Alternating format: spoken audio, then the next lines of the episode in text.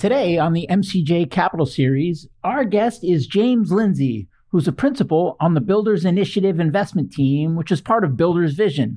In late 2021, Walmart heir Lukas Walton publicly launched Builders Vision, which is a platform that combines philanthropy, direct investment, and advocacy in four key areas food, ocean health, energy transition, and community building. At Builders Initiative, James leads an investment vehicle focused on the energy transition and climate justice, in addition to co leading a key effort to promote innovative funding in the ocean space. Both platforms attempt to provide innovative solutions and invest in emerging venture capital and private equity fund managers, accelerators, and emerging startups. We have a great discussion in this episode about James's journey, the important work that they're doing at Builders Vision, and most importantly, how to get other significant family offices to be doing similar work where they put impact front and center. I'm Cody Sims. I'm Yin Lu. And I'm Jason Jacobs. And welcome to My Climate Journey. This show is a growing body of knowledge focused on climate change and potential solutions. In this podcast, we traverse disciplines, industries, and opinions to better understand and make sense of the formidable problem of climate change and all the ways people like you and I can help. And with that, James Lindsay, welcome to the show. Thanks for having me, Jason. Thanks for coming. It's funny, I've been doing this for almost five years now, and I've heard so much about Builders Vision and you guys have your tentacles into so many of the most important things happening in the space, yet it was only a few weeks or a month ago that we first got connected, which is shocking. And I'm just so thrilled both that we got connected and that we are starting to find more ways to collaborate, but also that you're making the time to come on the show. Long time coming. Yeah, no, it's been my pleasure to get to know you the past couple of weeks. So excited to be here. Great. Well, for starters, talk a bit about Builders Vision and the work that you do. So, Builders Vision is an impact platform founded by Lukas Walton. An impact platform is really how we're branding our version of what a family office should be. Our principal, Lukas, got into his capital pretty young. So, he always knew that he had this wealth coming pretty early on, and he wanted to rethink how the normal tools of a family office could work together for more good. He didn't want to end up with one of those classic the lion's share of your portfolio is sitting with an outside investment office, and then you're doling out your philanthropic goals for capital for good. But meanwhile, your big portfolio is not doing a lot of what you're doing, just invested in whatever is on the street. So he's created a platform where our asset management team works closely with our grant team and our direct investment team, and vice versa, to create a flywheel effect, which is a cute way of saying we want to use every dollar going out the door in a collaborative way. And this sounds relatively fancy. In reality, it's a lot easier to implement than I think we all thought it would be. We've created a lot of different tools and portfolios that are designed to bridge across these different teams to allow us to utilize whatever type of capital we need for the opportunity ahead of us. To date, we've been pretty active with S2G, Seed to Growth, which is a food and ag venture fund. They started about 10 years ago and have been pretty active in that landscape and have now expanded to having a seafood and ocean fund as well as a clean energy focused fund. We've built out a pretty aggressive grant making team that deploys philanthropic dollars within a few focus areas of ours. But everything we do is designed to address planetary health. So, how can we advance clean energy initiatives? How can we advance food and ag? And of course, how can we think about making the oceans a more healthy place? And so, within that, I sit underneath our endowment, which is about 1.6 billion AUM. And we actually think we're one of the largest endowments that's as focused on impact. We're about 90% deployed in what we call mission aligned investments. This can be investments such as SJF Ventures, who's been a pretty established social impact investor for a few years. Also, real asset groups like Ember Infrastructure, who's doing everything from energy as a service type infrastructure projects to much more classic infrastructure plays. But in addition to that, I spend most of my time working on two thematic portfolios. One is an ocean health vehicle that's half fund to funds, half direct investing, which has a really simple goal. We're trying to catalyze the private market within the ocean ecosystem. You know, five years ago, if you found a VC who even knew what an ocean related investment looked like, I would have been shocked. And when you think about the size of the problems in climate change that the ocean face, it's just completely underserved. So we had a really simple goal in this portfolio. Let's catalyze private capital to come in via creating more and more venture tools. And then we've also been directly investing in key subsectors of the entire ocean ecosystem. And that can take the form of aquaculture, it can take the form of seaweed production, ocean carbon dioxide removal, and of course, lots of underpinning data that goes alongside all of those tools. In addition to that, I have a clean energy focused vehicle that's focused on transformational technologies in the energy transition. So, how can we get the hard to abate sectors ahead faster? And we also take a deep look at climate justice out of that portfolio as well. So, how can we ensure that various populations and communities that have been overlooked in the transition and may not have the capital or access to capital to get their hands on clean electrons can get there? Great. It'd be helpful, James, to understand a bit about the origin story and some of the lessons learned along the way from a BV standpoint. And then, same question in terms of your journey and how you came to do the work that you do. Yeah, so Builders came out to the world, I think, two years ago. And before that, we were a pretty quiet group intentionally. There was S2G, as I mentioned, who was publicly facing, and the rest of us were intentionally relatively confidential about who we are. It was a slow process to become much more out there in the limelight. We realized we wanted to be a demonstration point to the world. So hopefully other high net worth family offices or various asset management platforms could mimic us because we don't want to be the only ones thinking about our capital in this way. We think there's just too much money sitting there in traditional investment vehicles that should be thinking more about impact. So getting into our lessons learned, it's been a very live feedback loop, I've got to say. I joined the office about three and a half years ago. We were just getting all of our various teams ideated on a whiteboard. You know, there was no real line of sight on where we would stop going. So it seems like every six months we are completely changing how fast and how aggressive we want to be within our various focus areas. So lessons learned are still a little hard. I think we're still trying to figure out what are we going to become in the next five to 10 years. We're meant to be almost experimental in how we view what we're doing. So I think what's been the most educational thing to share out is how we collaborate. All of our teams, like I mentioned in the beginning, work together. So for our ocean platforms, our S2G Ocean and Seafood team and our grant making ocean team and the program that I focus on all work together. We sit on each other's ICs. We share deal flow for the first four or five phone calls until we kind of figure out who's the right home for this internally. And it's been a little bit slow, but it's really become a powerful tool. And I think we're actually proving how embedded we need to be within each other's activities. When I see more of what's happening from our grant program and where the learning and research is going, it can just be incredibly valuable when I'm working with my startups, you know, just seeing what's around the corner. Who could I connect you with? Whether it's to get a SBIR grant. Uh, you know, we know some of the people that have really helped pioneer how that program works. So it can be very beneficial for them. When we have great access to S2G's platform where they do a lot of corporate development, it can be really helpful for plugging in our companies towards these bigger, bigger names, whether that's a Cargill or another top industry buyer. It, it can be very helpful at the early stages. But probably most importantly, it allows us to be really flexible with various coalitions. And a really good example of this is a network called the 1000 Ocean Startups which has pretty much every venture investor in the ocean sector involved. We've got the World Economic Forum now helping act as a secretariat. And it's really an interesting model. We're trying to make sure that everyone starts talking about oceans the same way. We can't have 500 impact KPIs out there for the entire sector if we want to really address problems together.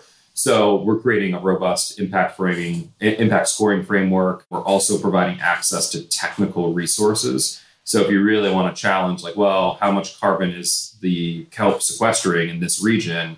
You have access to some of the best researchers in the world who should be the thought leader on how do you quantify what you're doing.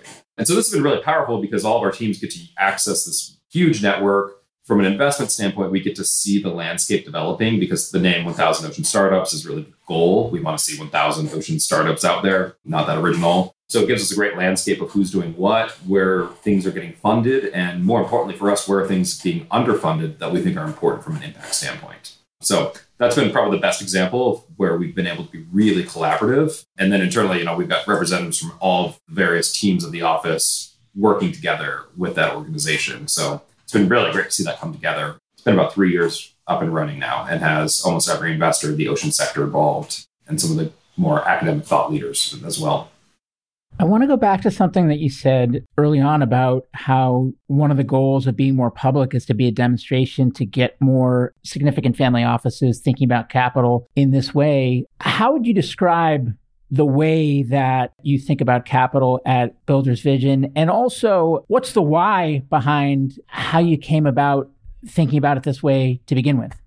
You know, I think originally, I don't know what the first why was. Lukas was always focused on making the world a more healthy and humane place, even from a very young age. Uh, he grew up outdoors, living a great life of skiing and sailing with a very active family. And the entire greater Walton family, they're generally quite active in every sense, which is great. So I think he was just inspired to be aggressive. And he stepped in with the Walton Family Foundation quite early in his life and was the Walmart sustainability chair for some time. I'm not sure how long. So he was learning a lot. And I think he really changed his perspective on how do most other high net worths keep their capital in various tranches and the endowment fuels the grant making and that's it type model. So I think the spark just hit when he realized I'm running a major platform one day. Do I want to be creative and flexible or do I want to wait and have the bulk of my impact be later in my life? And I think that was the big spark of I can do more today. Why is every dollar not being used for greater good. So that's been the impetus since I joined. We were not going to be siloed off with any of our forms of capital and we'd be working together,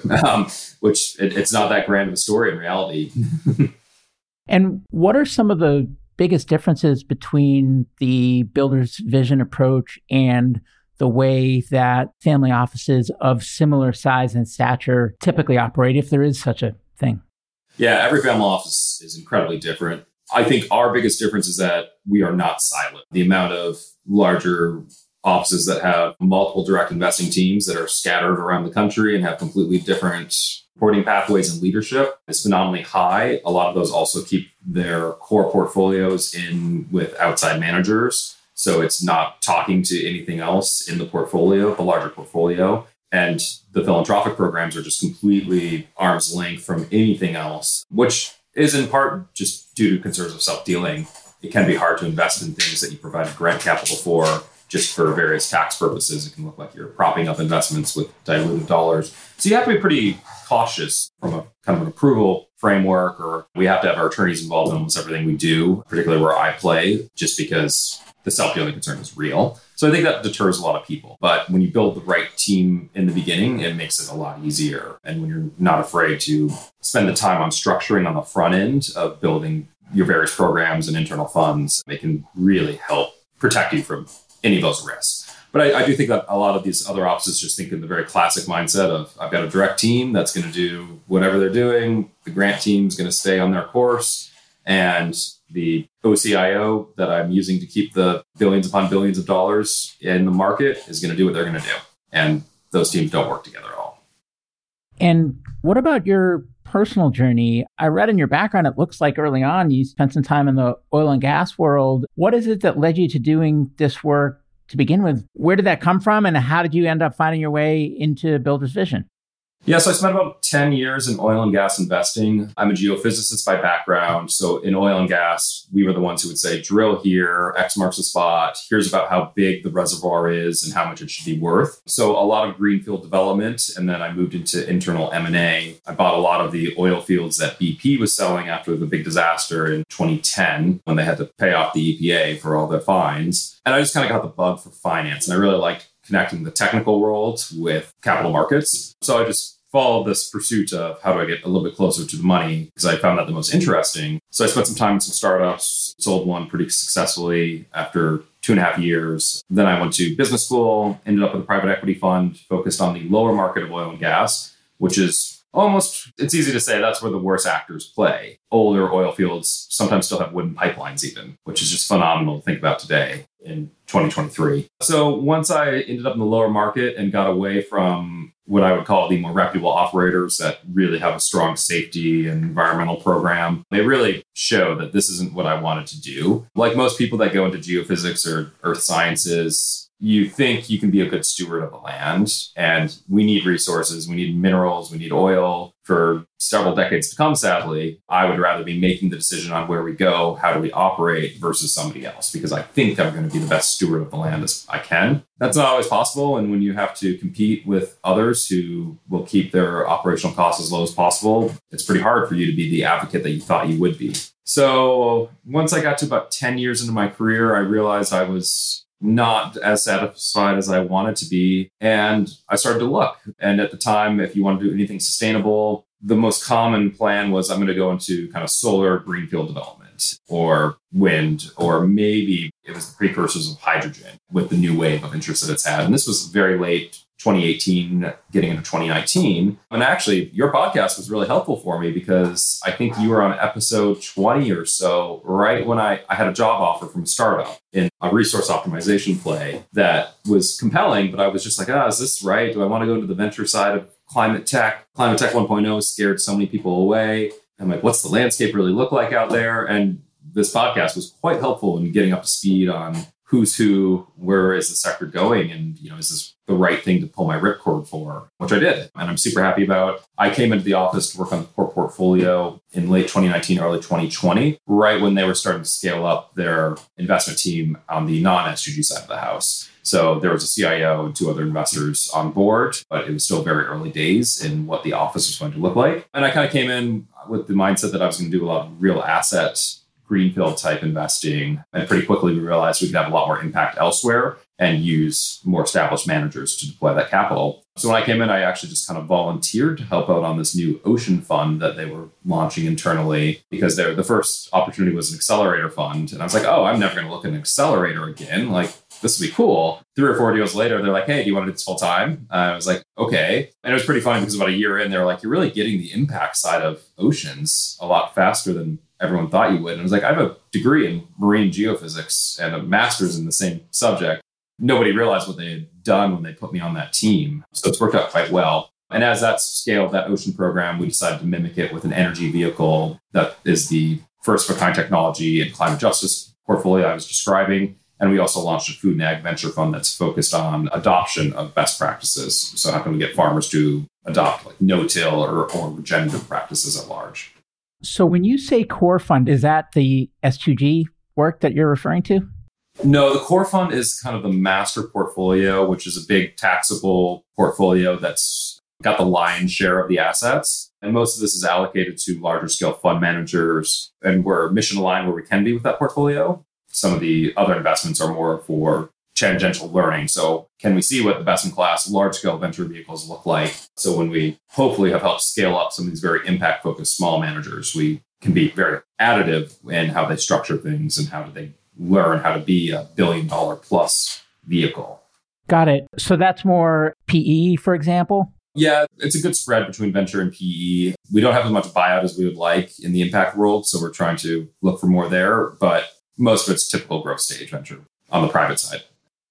Got it. And then how does S2G fit in with the work that you're doing on the oceans and the energy side? Where is there overlap? And then what is distinct about each of those pursuits? Yeah, there's a lot of overlap on ocean data. That's a pretty investable space. So everyone's looking at it and we need more of it. So anything we see that's either MRV technology, monitoring, reporting, and verification for blue carbon credits, things like that is very attractive. Where we defer is they're generally looking for full market rates of return I'm blended between impact and returns, but they do go directly hand in hand. So to us, that means we, out of my portfolio, will address things that are in smaller markets, whether it's something like fishery technology or it's in a slower moving market like mariculture or seaweed production, where you're limited by growth rate of the actual product. So we're pretty heavily invested across the seaweed supply chain, where S2G would be a little bit more focused on just faster growth sectors. So, if I'm hearing right, S2G operates more like a traditional venture firm that's investing to bring about impact, but financially driven first and foremost. They might find something, for example, that's high impact, but that maybe has more risk than they'd be comfortable with from a purely financial standpoint, or maybe there's concern about total market size or something like that, but it's a high impact area. And your capital is also seeking return, but maybe more catalytic in nature? Yes, exactly. So it's pretty common, like I said in the beginning, we'll look at deals together for several weeks until we figure out who's the right home. And now that we've been pretty established in the market, our vehicle has, I'm at 45 individual investments with five follow on investments. It's actually sometimes who's the right home from an internal network because we have so many partners that can be very, very hands on and additive with whoever we add. So sometimes there'll be a venture that might make more sense for us just because we have four of their peers already in the portfolio and we generally only work with people that are going to be collaborative with each other. So if you can either be operating in the same region, you know, like US Upper East Coast is quite active for us. Maine is a huge, huge kelp producer for North America. So we're very active throughout anything in the Gulf of Maine. So if we see a venture there, it's a lot easier for us to grab it and go. Got it. And just from a logistics standpoint, especially for any entrepreneurs out there who might be trying to figure out if either S2G or Builders Vision might be a good fit, what are the criteria in terms of check size? Are you leading stage of investment and any criteria that makes something a good fit? And I'll ask that about your areas of focus, James. And to the extent you can also answer on behalf of S2G, that's great. And if you're not close enough, that's fine too. Yeah, so S2G, they'll look at almost anything, all shapes and sizes. And that's the benefit of being associated with the family office. Their mandate is meant to be broad. On our side, we're typically seed to a, we've gone up to a Series B out of this portfolio for oceans. We look at first time fund managers as well, which is our primary focus right now. So if you are interested in launching some ocean venture fund, let us know. We will commit pretty early on before you're close to a first close. We're trying to help get people out there faster. So with the fund world, we're typically two to five million dollars for commitments. And on the direct investment side, our checks have been 500 to 1 million. We won't lead in most scenarios. We try not to be overly hands on. We're a pretty small team for the size of the portfolio. That being said, we will. We prefer to co lead if we really have to, but we just don't have the time necessarily to be picking up the phone and calling 40, 50 investors to help get everyone up to speed like most leads end up doing in the end. S2G, they'll write bigger checks than us, and they will more aggressively follow on, like most market rate venture funds. So they'll be investing single digit millions on the entry most of the time and will scale with companies as they grow in most scenarios.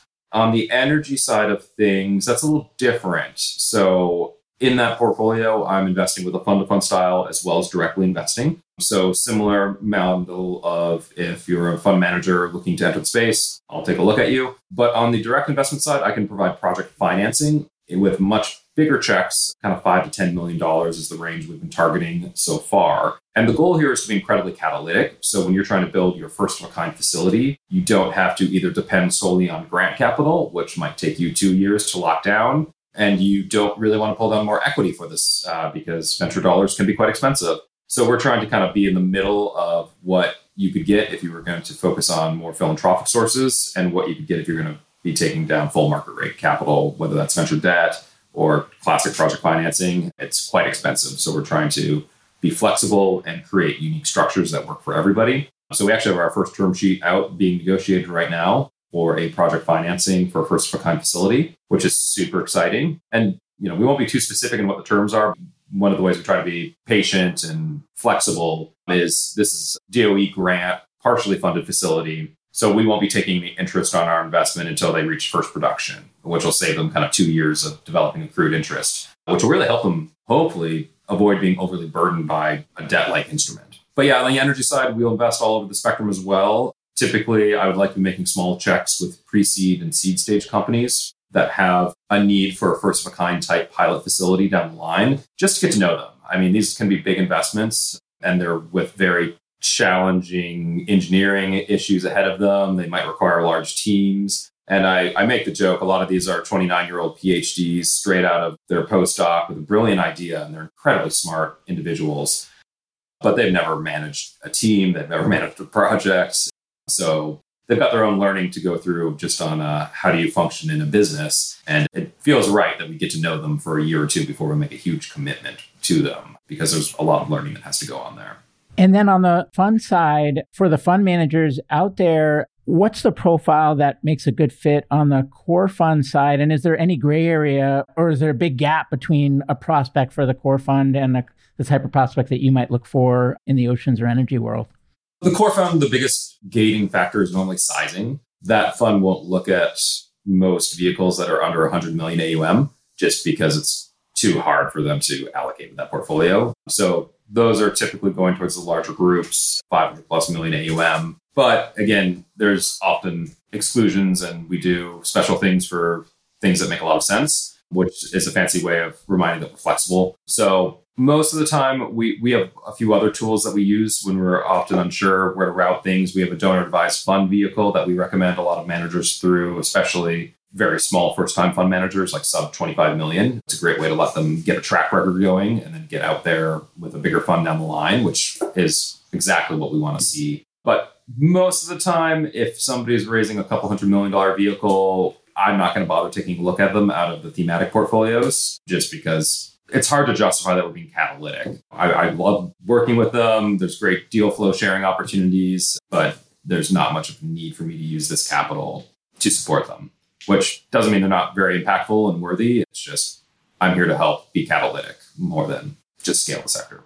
And so, in, in your world, the investing that you're doing sounds like it's a mix of direct and fund investing. Is it all out of the same pool of capital? And is it structured like closed end fund or is it balance sheet investing? What's the actual mechanics of it? Uh, it's essentially balance sheet investing. Everything rolls up to our principals, the family, in some way or form. So our endowment is a formal endowment. So it is governed by the rules and regulations that fiduciary responsibility comes with on that side of the house. And the grant team is primarily using traditional grant dollars coming from the endowment, but everything else really just rolls straight to the principals. So we have some formal structures for some of the funds, more on the S2G side, but for the most of it, it's all inevitably rolling straight up.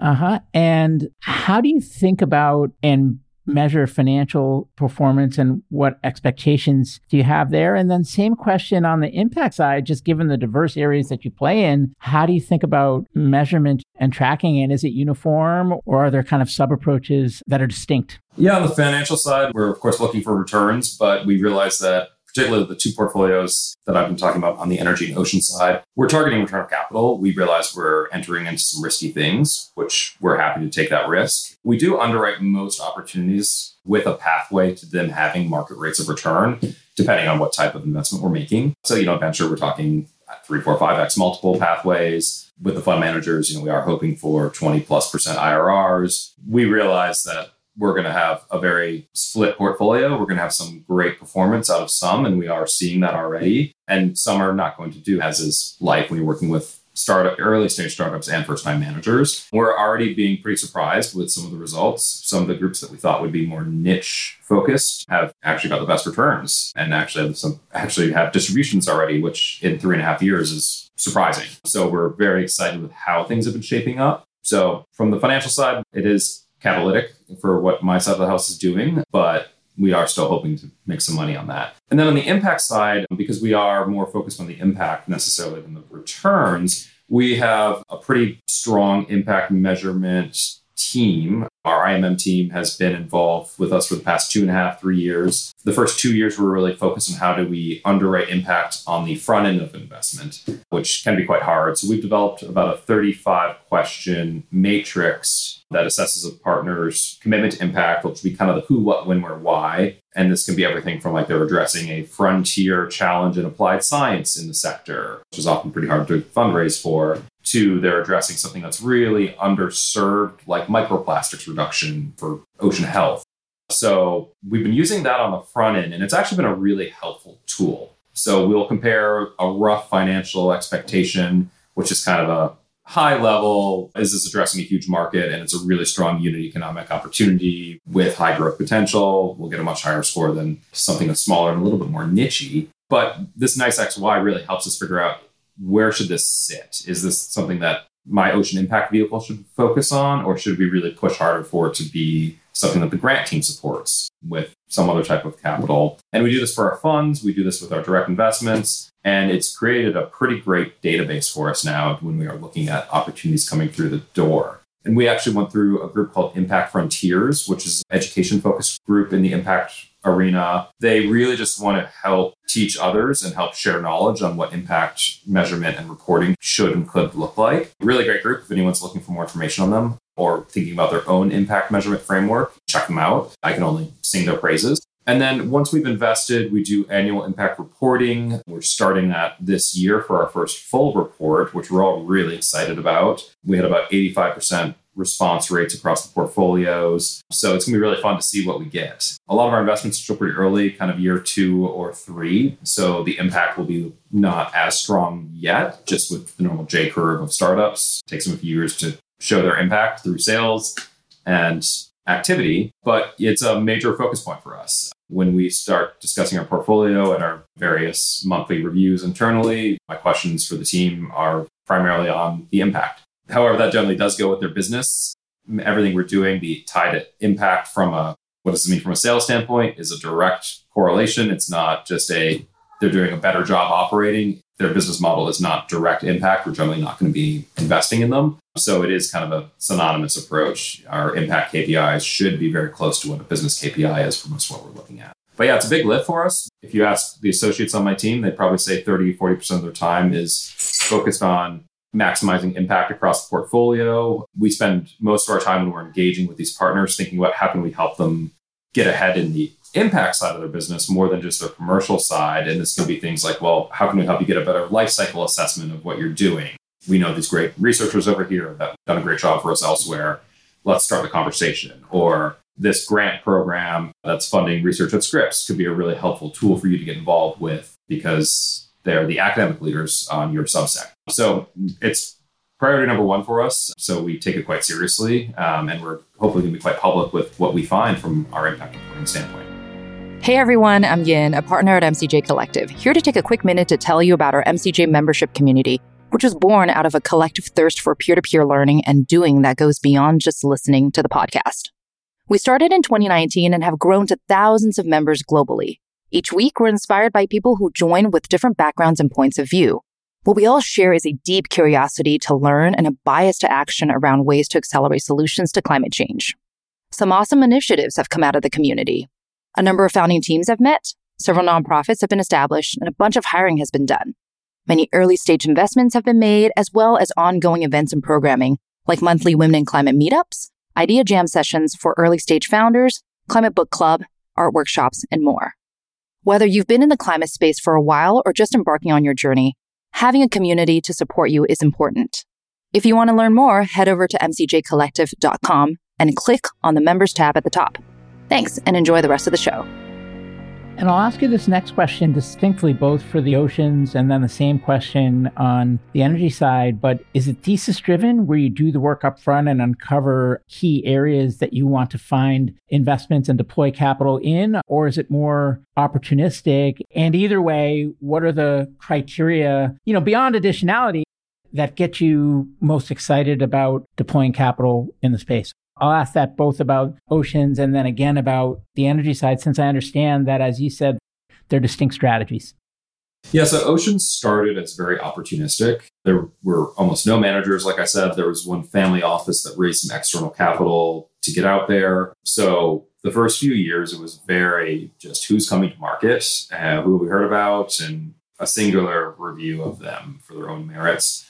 Now that we've deployed a lot of capital and made a lot of investments, said we're at 45, we are being much more research driven. So for oceans, we're really trying to target underserved geographies, which to us is the global south. When you think about the scale of plastics problems, the scale of fishing activities and aquaculture production, almost all the capital should theoretically be going into Southeast Asia, whether that's Singapore, Australia, Hong Kong region, just a tremendous amount of industrial activity there.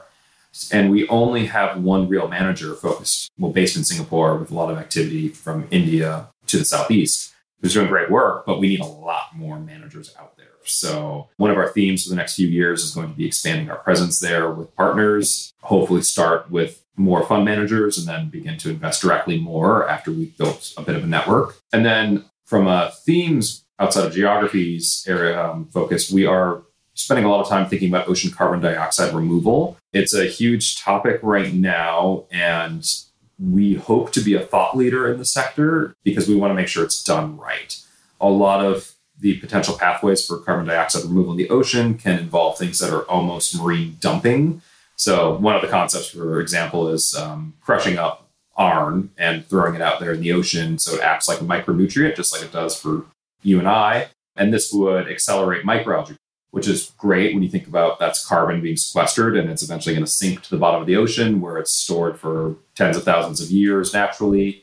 But we don't know what the second order effects are of this. Is the microalgae going to be robbing from larger organisms from an energy standpoint and taking away valuable resources? So, will we create a net positive impact? We don't know. So we want to be really careful going into this entire sector and make sure we're not getting into the world of geoengineering, which we really want to make sure we're thoughtful and diligent in everything we're doing. So we're going to be a lot more aggressive within that sector, but a lot more research driven in how we go about finding solutions and teams. The energy side, it's a little bit more thesis driven, but because I'm targeting hard to abate sectors, it's an easy thesis. You can look at the carbon emissions graphs by sector and really figure out it doesn't take a rocket scientist to know we have to be talking about steel, iron, cement, ammonia, aluminum, the big, big heavy hitters in the manufacturing worlds. And then, of course, the built environment, which is 40% of carbon between embodied carbon and operational carbon. You know, it's kind of easy to start prioritizing where are we going to look.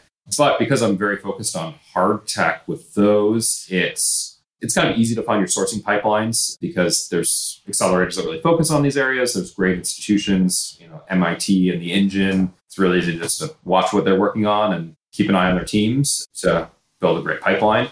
And then on the climate justice side, that's been a little bit more reactive. We've been trying to figure out ways how we can support the Green Bank initiatives. And now that the greenhouse gas reduction funds starting to clear up their guidance. We're hoping to find some ways to help prove some great new innovative models, but that's a little bit more reactive. There's so many smaller operations that are hard to find, and the type of capital they need is a little bit different. So there's a lot of searching there. Where does the first of a kind work and the loans that you mentioned fit into all of this? And it'd be great also just to get your perspective on the nature of the gap there as you see it and the types of solutions that could be most impactful, both that you're working on or even ones that you think would be impactful that you're not, since as you said, you're a small team and can only do so much.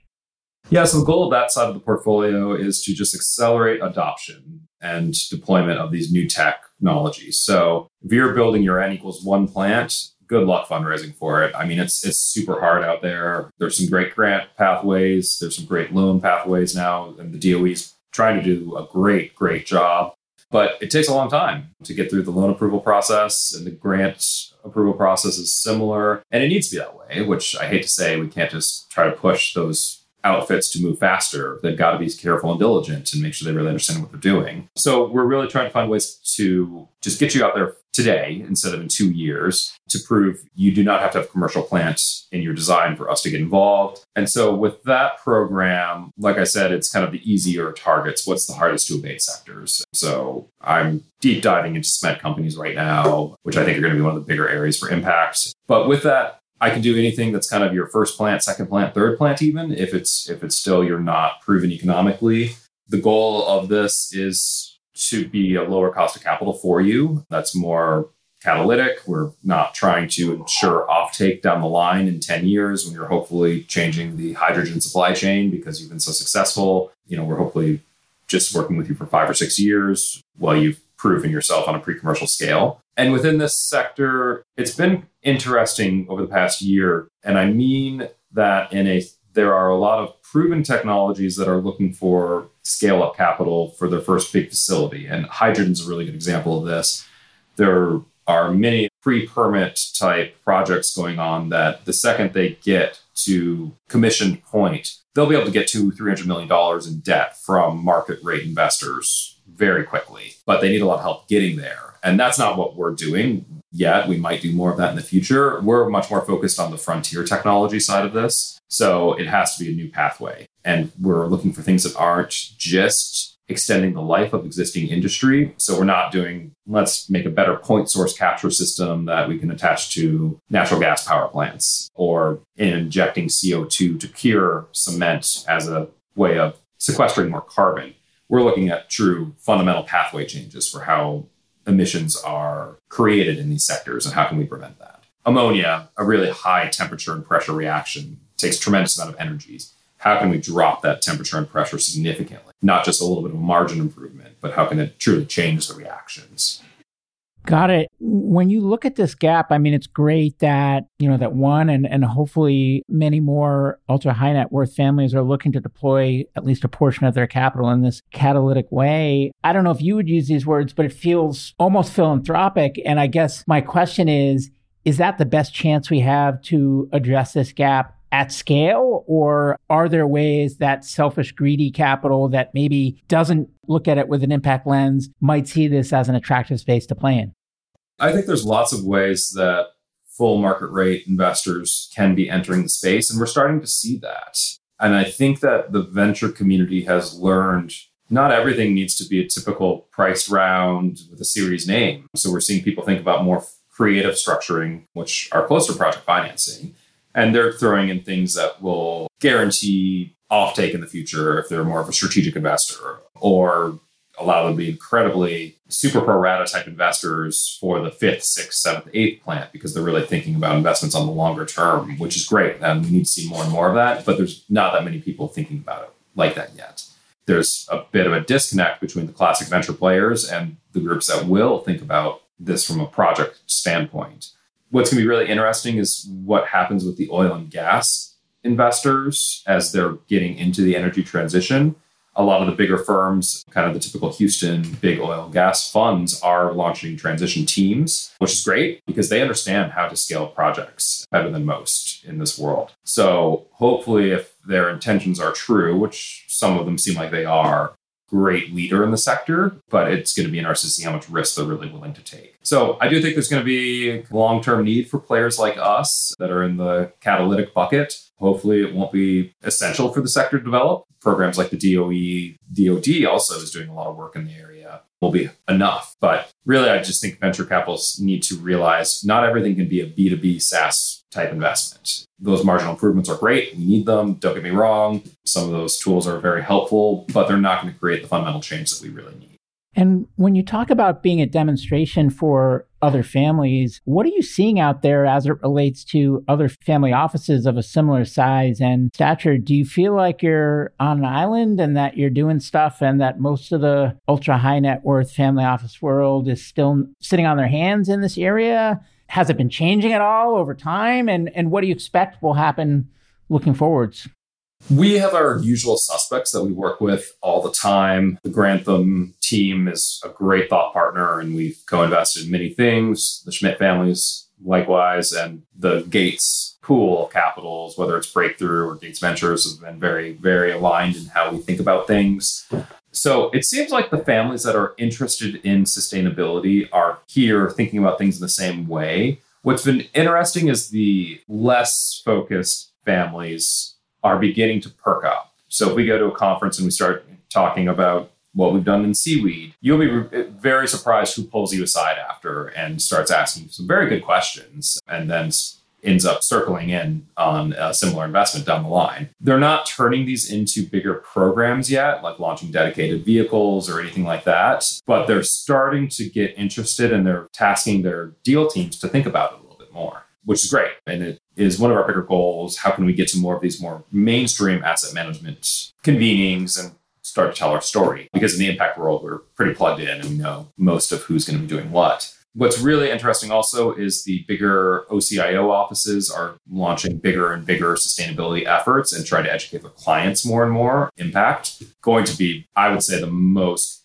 powerful change we see. And then the other interesting trend I would say is we're seeing a lot more of these syndicates coming together, which can be pretty helpful for the sector. There's four or five of them, whether it's GIIN, Toniic, CREO, all of these groups are growing quickly. It's hard to tell what these families were doing before they joined. Were they as focused on impact and just didn't necessarily call it impact? They maybe just thought it was like, oh, that's a cool project. I'm going to go do it. But getting people coming together, talking about what they're doing is just going to accelerate this transition so much faster. We need more, of course, but it's been really powerful to see. I mean, it's great that you have some close collaborators, although, at least from the ones you named, you can count them on one hand. And presumably, there's a lot of other incredibly wealthy, multi generational families that are out there. What are the biggest barriers? Obviously, every family is different, but if you had to look in the aggregate, what are the biggest barriers that you think is holding back more of that capital being deployed into these areas?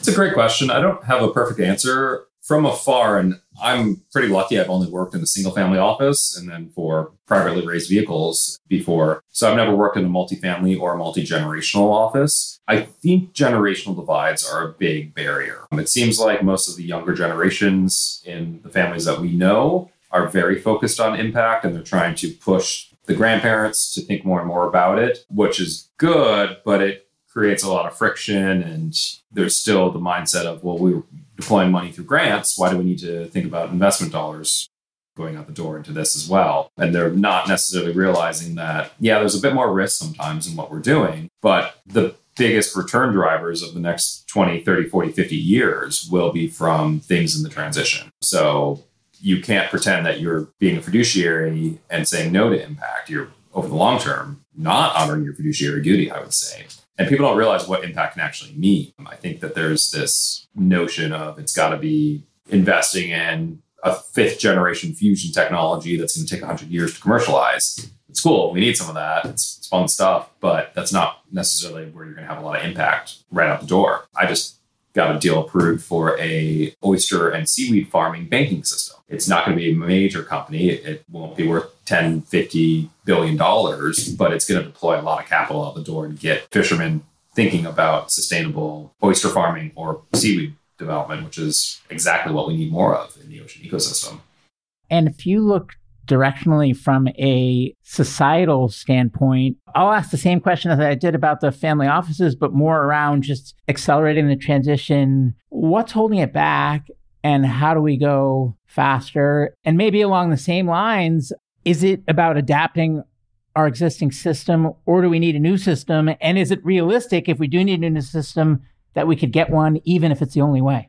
I think people have been too reluctant to invest in any type of hard tech. It just has a slower growth curve, which is to be expected. I think that's been a major bottleneck towards change. Like I mentioned, you know, some B2B SaaS stuff in this energy transition is great. It gets a lot of private capital behind it, but that's not going to be what saves us from being in trouble in 100 years when we've seen the real impacts of climate change. I also think people are not addressing the whole supply chain with enough diligence feels like the last six months, people have really started talking about the materials involved in what we're doing copper, cobalt, lithium being kind of the front and center materials. If we don't start thinking about better sourcing of these materials, we're going to have some real trouble in the future. The amount of copper and nickel that goes into even just conventional power generation is incredibly high. And we're not turning on new mines and we're not doing it in a sustainable way. So there's just a reluctance to touch hard tech and there's a reluctance to touch any primary production or extraction of resources that are needed for this but yeah, I think just getting people more aware that there are bigger picture problems to be solved than just getting out there and getting optimization software in place. You know, HVAC controls are a big area for savings in a building, but maybe you should have been thinking about better insulation materials instead of just making a better software system. And outside of technology innovation, how do you think about things like suburban sprawl and the future of cities and people's consumption patterns. And I think I'm especially interested to ask you this question, given that you work for one of the Walton family offices, who, of course, was a pioneer in an institution that has served so much of the existing system in terms of the suburban way of life. And I grew up in the suburbs and I love the suburbs, by the way. So I don't know what the right answer is. I'm just curious if it's something that you've thought about. Yes and no. I mean, because I'll invest in the built environment, I'm not confident enough to change how I would look at a sector based on, you know, no one's going to live in downtown Chicago anymore now that we all go to the office twice a week or whatever we do in this hybrid world. We're not necessarily trying to change behavior from a let's get everyone not to drive anywhere or go on vacation and drive across the country or anything like that. So I don't have a great answer there. I feel like we're actually moving away from things like mass transit right now because of COVID and you know, a lot of that, like I live in the Bay Area and the BART system, I didn't ride very much before COVID. I didn't live out here. I'd only been on it once or twice. but it's a completely different environment now. And it's deterred everyone I know from taking a bus or a train, which is scary to think about what that means, especially for a city with a lot of congestion like San Francisco. So it's a little scary to think about just making these investments when we don't know what the world's going to look like. But we'll say things like microgrid improvements when we start to see these new population centers matter a lot to me. But transit wise, not touching much. Built environment, there's going to be a lot of retrofits, I think. And I know the city of Chicago was worried about this. Some of the bigger real estate players have a lot of fairly new office space that's not being used. And they're trying to figure out really hard how do we utilize the space. So there was one group in the inner loop of Chicago that was really trying to push for an indoor agriculture college to be scaled up there because why not? The space was there. It had good access to water. It, I think, they had solar on the roof, so pretty good power generation on site. And they were trying to work with a local college. I'm not sure which one on how do we do a workforce development scheme here with primary production that will hopefully prove that you can have a better food and ag supply chain within a city while training the workforce of tomorrow. What does controlled environment agriculture need to look like from a skills standpoint? So that was something that was pretty interesting. It didn't get much of a leg behind it, just I think due to zoning in Chicago, and then the election came, so I don't know where, what they're doing. But it was pretty interesting to watch, and I hope we see more and more creative solutions like that coming in because we're going to see some major changes, and Chicago is going to be a great example of that, just like Bay is with the mass exodus downtown has seen well, we've been talking almost an hour, and surprisingly, the word policy has not come up once. So I can't let you escape without asking you how important do you think policy is in the transition? And relatively, how active are you at Builders Vision, if at all, on the policy side? Yeah, so we don't directly lobby just with our rapid change over the past few years, we haven't built a big team there yet. We would like to be involved in the conversation, but we're reluctant to be too aggressive just because when you're actively investing in what you're trying to change policy for, you know, it can be tricky. I'm not an expert in policy at all, so I won't pretend I know what I'm actually talking about here. But I mean, it's essential. Like what the IRA bill did is going to be phenomenal for the sector and what the greenhouse gas reduction fund hopefully will be able to deploy that 27 billion is going to be incredibly catalytic for the sector. But i think outside of the specific programs like the doe they're doing a great job and need more capital and more resources just to go faster. I think we need better line of sight to the longer term policies. And this can be as simple as what is a federal level carbon policy going to look like over the long term? And I think 45Q has become a pretty good tool. I was actually using that in oil and gas for CO2 enhanced recovery, and we had no idea how to navigate that entire incentive system for the first two years it was out there because it was just not clear whatsoever. So no one would invest in anything that depended on it. They've cleaned that up a lot, so I think everyone's pretty comfortable with what it looks like today. But we we just need more guidance on what federal level policy is going to look like. And then, more specifically, I think in a region by region basis, every power production region needs to have a big policy overhaul. How do we think about interconnection in Texas versus New York? Huge, huge difference. And that really can deter developers from entering the arena. And when you start throwing in battery storage and what that's going to do to our grids, all for the right good reasons, it's going to be a mess for regulators to really manage and not have many issues coming up, like the Texas blackouts when they had that big ice storm two years ago or last year. I don't remember when, when it was. Yeah, I think that more utility level, what are the regulations going to look like? What is the federal government going to say matters is going to be essential. And then I think kind of the last point there is looking at the ocean side of things, there's almost no policy strategy right now. Um, there's no leader for what the ocean's climate solutions should look like. NOAA's doing a great job of getting in the conversation, and they are the de facto organization responsible for our oceans, but not necessarily how oceans apply to climate. So, just things like how do we get more sustainable aquaculture permits out there is a NOAA level issue. And it's it's a really challenging thing to implement. Getting permits in these high value coastal areas is hard and it will continue to be. So we're going to need a little bit more of a national voice there, I think, if we want to see things like seaweed farming scaling up in North America. I mean, Alaska could be a mecca for seaweed production. They've got the skilled labor. Fishermen know what they're doing when it comes to planting seaweed. They've got the best waters in North America to be growing, but it's a policy nightmare to get permits out there and get them in the water. And their legislators are not always supportive of it just due to various industry interests. Great. Well, maybe my last question, James, is just if you could wave your magic wand and change one thing that would most accelerate the work that you're doing at Builders Vision, and of course, accelerate the, the transition that you're working to bring about, what would you change and how would you change it?